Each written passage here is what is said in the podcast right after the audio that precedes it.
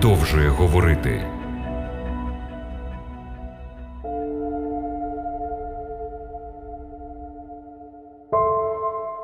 Шановні радіослухачі, радий вітати вас на хвилях радіо Голос Надії в програмі Біблія продовжує говорити. З вами я і ведучий Володимир Гриневич. Навколо нас постійно вирують спокуси, оскільки наша людська природа є гріховною, то завжди існує небезпека впасти, коли приходить спокуса. Що нам робити? За відповіддю звернемося до першого послання апостола Івана. Учень Ісуса Іван був учнем любові в своєму першому пасторському посланні. В другому розділі він звертається до тих, хто пізнав Бога, до християн першої апостольської церкви відповідно до їх віку та статусу в духовному житті. В своєму зверненні він використовує такі вислови. Дітоньки, батьки та юнаки у віршах з 15 по 17 кожному з цих вище перелічених класів він дає наступний наказ: не любіть світу ані того, що в світі.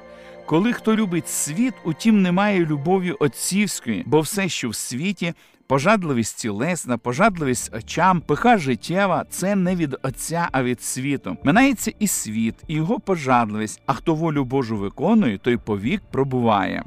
Наказ, даний апостолом Іваном, не любіть світу ані того, що в світі, поза всяким сумнівом є надзвичайно важливим. При цьому цікаво зауважити, що кожен, хто його читає, сприймає по-своєму відповідно до власних звичок, нахилу та стилю життя, і приймає як належне, що його власні погляди на це повеління правильні. Але правда полягає в тому, що з одного боку підхід до виконання ми можемо зробити більш суворим, ніж передбачив сам Господь. А з іншого боку, ми можемо надати цьому повелінню таку широту, яка суперечить Божому розумінню. Наприклад, людина, яка живе в монастирському усамітненні, буде готова сказати, що цей уривок забороняє будь-які стосунки зі світом. А людина, яка живе під постійним впливом світського життя, не побачить у цьому нічого, що засуджує її нестримні бажання. Для правильного розуміння пасторської настанови апостола Івана Запрошую вас звернути увагу на слова з заступницької молитви Ісуса, що записано в 17 розділі Євангелія від Івана. Не благаю, щоби ти їх з світу забрав, але щоби зберіг їх від злого. Зверніть увагу на те, що Ісус не благав Отця, щоби Він забрав його послідовників зі світу і помістив їх в окреме місце, а молився про їхню перемогу над світом. Він молився, щоби Небесний Отець зберіг їх від світського впливу та зла.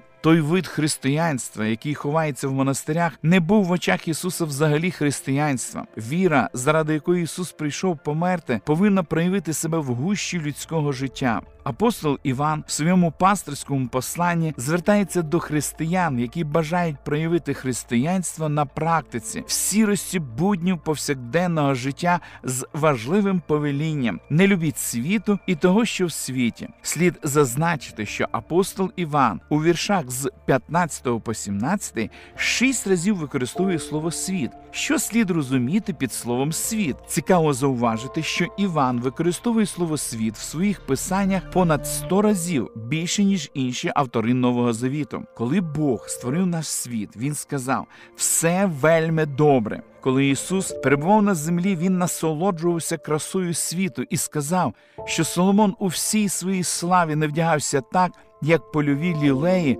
які цвітуть лише один день, а потім в'януть. Ісус в своєму зверненні до людей неодноразово використовував порівняння з навколишнього світу. Ви, напевне, добре пам'ятаєте золотий вірш Біблії, який говорить: так, бо Бог полюбив світ, що дав сина свого однородженого, щоб кожен, хто вірує в нього, не згинув, але мав життя вічне. Христос говорить, що Бог полюбив світ. А апостол Іван говорить: не любіть світу. Це що? Протиріччя? Слово світ на старогрецькій мові означає космос, а в писаннях Івана воно набуло також і моральний сенс. Світ це життя без Бога, це людське суспільство, засноване на помилкових принципах і цінностях, в якому домінують низькі бажання та егоїзм. Таке суспільство вороже налаштоване проти Бога і його волі. Апостол Іван звертає нашу увагу на цю відмінність, коли говорить, що ми маємо дивитися не на видиме, а на невидиме. І далі він обґрунтовує своє ствердження у другому посланні до Коринтян, 4 розділі. Бо видиме дочасне, невидиме ж вічне. Коли Іван говорить не любіть світу, ані того, що в світі, він має на увазі не цей світ, який вийшов з рук творця, а світські елементи, які використовує диявол, щоб звести людей, спрямувавши їх на дорогу гріха. Щоб більш наглядно допомогти нам зрозуміти, що мається на увазі під словом світ і що слід не любити, Іван наводить три категорії світського життя: пожадливість тілесна, пожадливість очам і пиха життєва. Це ті речі, які стосуються чуттєвого задоволення. Це ті речі, які, побачивши, ми зачаровуємося ними. Слово любов означає повага, бажання та захоплення. Коли апостол Іван говорить не любіть світу, ані того, що в світі, він має на увазі не проявляйте поваги до того, не бажайте того і не захоплюйтесь тим. Чому? Якщо надати належну оцінку переліченим категоріям світського життя, то можна побачити, що всі вони самі по собі порожні, марні, минущі і абсолютно не здатні надати справжній затишок душі або навіть принести нам певну тимчасову користь. Необхідно зауважити, що те, що ми любимо, того ми і бажаємо. Погоджуйтесь з цим. Тому апостол Іван говорить: не любіть. Зверніть увагу на слово пожадливість. Воно надзвичайно важливе для розуміння цього уривку. Грецьке слово, яке вживає апостол Іван в 16 вірші, епітомія означає бажання, пристрасть, сильне прагнення чогось конкретного. Це не просто вподобання, а глибоке бажання чогось, бажання цього понад усе. Як ви думаєте, слово пожадливість має позитивний чи негативний відтінок? Слово епітомія вживається 38 разів у Новому Завіті. Це слово має як позитивний, так і негативний відтінок. Три з 38 застосувань є позитивними, а 35 негативними. Мені стало цікаво дослідити використання цього слова, щоб зрозуміти даний уривок. Я вирішив розглянути позитивний відтінок даного слова. Перший варіант записаний в Євангелії від Луки в 22 розділі. Тут описана таємна вечеря Ісуса перед його розп'яттям. Звертаючись до своїх учнів, Ісус сказав: Я дуже бажав, і використовується тут слово епітомія спожити цю Пасху із вами, перш ніж муки прийму. Ісус сильно прагнув спожити Пасху зі своїми любимими учнями напередодні агонії зради, випробувань і розп'яття. Чому це служіння повинно було нагадувати учням Ісуса про Його місію? Воно також було для них підбадьоренням перед стражданням і розп'яттям. Другий варіант записаний у посланні до філіпійців. В першому розділі апостол Іван пише: Я маю бажання, і знову використовується слово епітомія, померти та бути з Христом, бо це значно краще. В 21-му вірші він написав: Бо для мене життя то Христос, а смерть то надбання. Павло пояснює своє бажання залишити свій справжній неспокійний стан і бути з Христом з усією силою своєї палкої натури. Він пристрасно бажав жити з тим, кому він так вірно служив. Його надія зосередилася на особистому спілкуванні з Ісусом в період майбутнього вічного життя. Оскільки смерть це несвідомий стан для померлих, він для них є справді коротким, адже воскреснувши в день Воскресіння, спасені можуть вічно перебувати з Ісусом. Третій позитивний варіант записаний в першому посланні до Солонян в другому розділі. А ми, браття, на короткий час розлучившись з вами лицем, а не серцем, тим із більшим бажанням, і знову використовують слово епітомія, силкувались побачити ваше лице. Після певної розлуки Павло прагнув знову побачити солонян і бути з ними. Бог створив нас з таким почуттям, як бажання, і дає нам 100% можливості правильно його задовольнити, щоб ми були щасливими тепер і отримали вічне життя. Коли ми зосереджуємо своє бажання на світі, а світ це те, що знаходиться в опозиції до того, що пропонує Бог, ми зосереджуємо свою увагу на тому, що ніколи не зможе по-справжньому задовольнити нас. Коли апостол Іван говорить про пожадливість тілесно, він говорить про неправильну спрямованість почуттів, якими Бог нас наділив. Давайте подумаємо. Що собою представляє пожадливість тілесна? Це бажання вживати те, що Бог не призначив для їжі.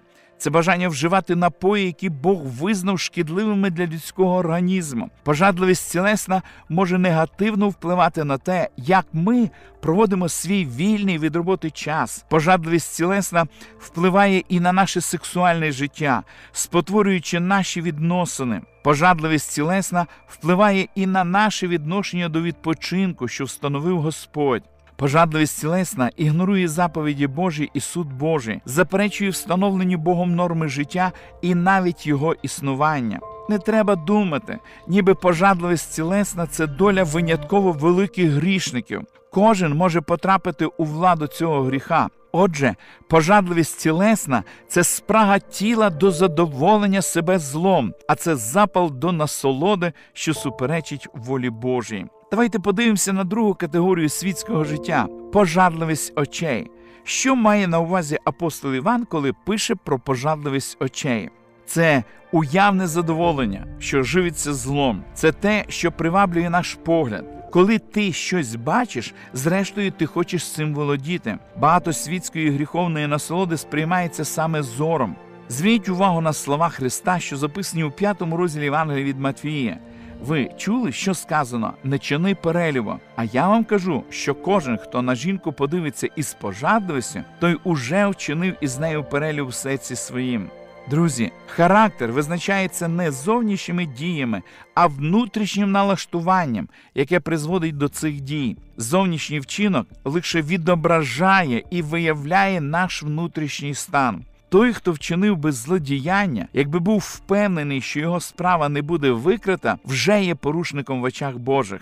Гріх є актом вищих здібностей нашого розуму, вільного вибору і нашої волі. Зовнішній вчинок є лише вираженням внутрішнього вибору. Дехто встановлює своє життя у віртуальному світі. Там воно нібито зовні виглядає чудово, але насправді може бути духовно мертвим. Багато з тих, хто готові відмовитися від своїх гріховних намірів, з задоволенням насолоджується відкритим гріхом, описаним в книзі або представленим на екрані, або в перегляді порнографічних картин. Зверніть увагу на слова, які свого часу написав псалмист Давид: не поставлю я перед очима своїми речі нікчемної, ділу відступництва ненавиджу, не приляже до мене воно. Таке рішення нам всім потрібно прийняти разом з Давидом.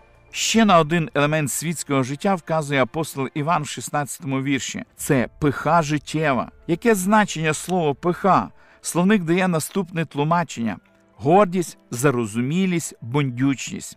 Гордість є результатом двох попередніх категорій світського життя пожадливості тілесної і пожадливості очам і, зрештою, стає засобом для їхньої підтримки. Хоча пожадливість тілесна та пожадливість очей стосується бажання мати те, чого ти не маєш, пиха життєва стосується гріховної гордості за те, що ти маєш. Всі мають схильність до такої гордості, і нам необхідно берегтися такого стану. Дехто надзвичайно гордиться своєю роботою, інші своїм майном, красою і так далі. Пиха життєва це бажання бути кращим за інших, щоб ти міг похвалитися собою та своїми досягненнями. Звичайно, є сенс в тому, щоб докладати максимум зусиль під час навчання в школі.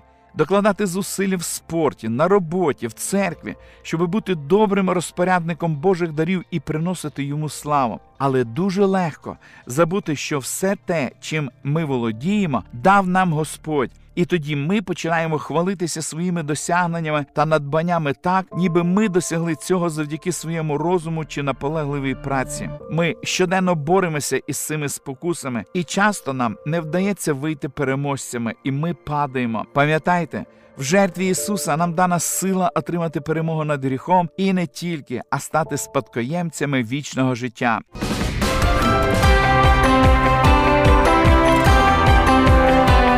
Лише світло, лише добро, лише надія.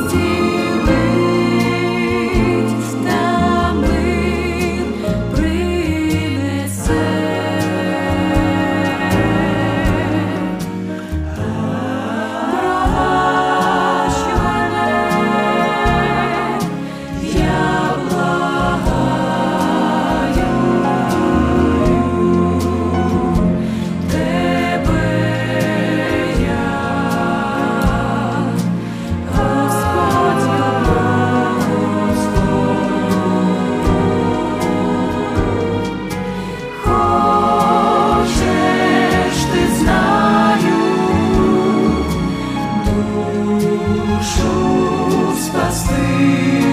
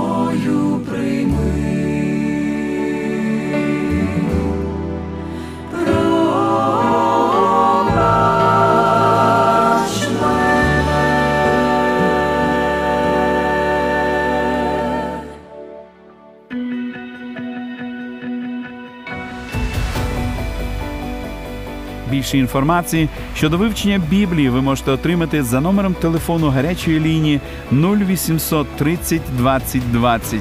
А я прощаюсь з вами до наступної зустрічі.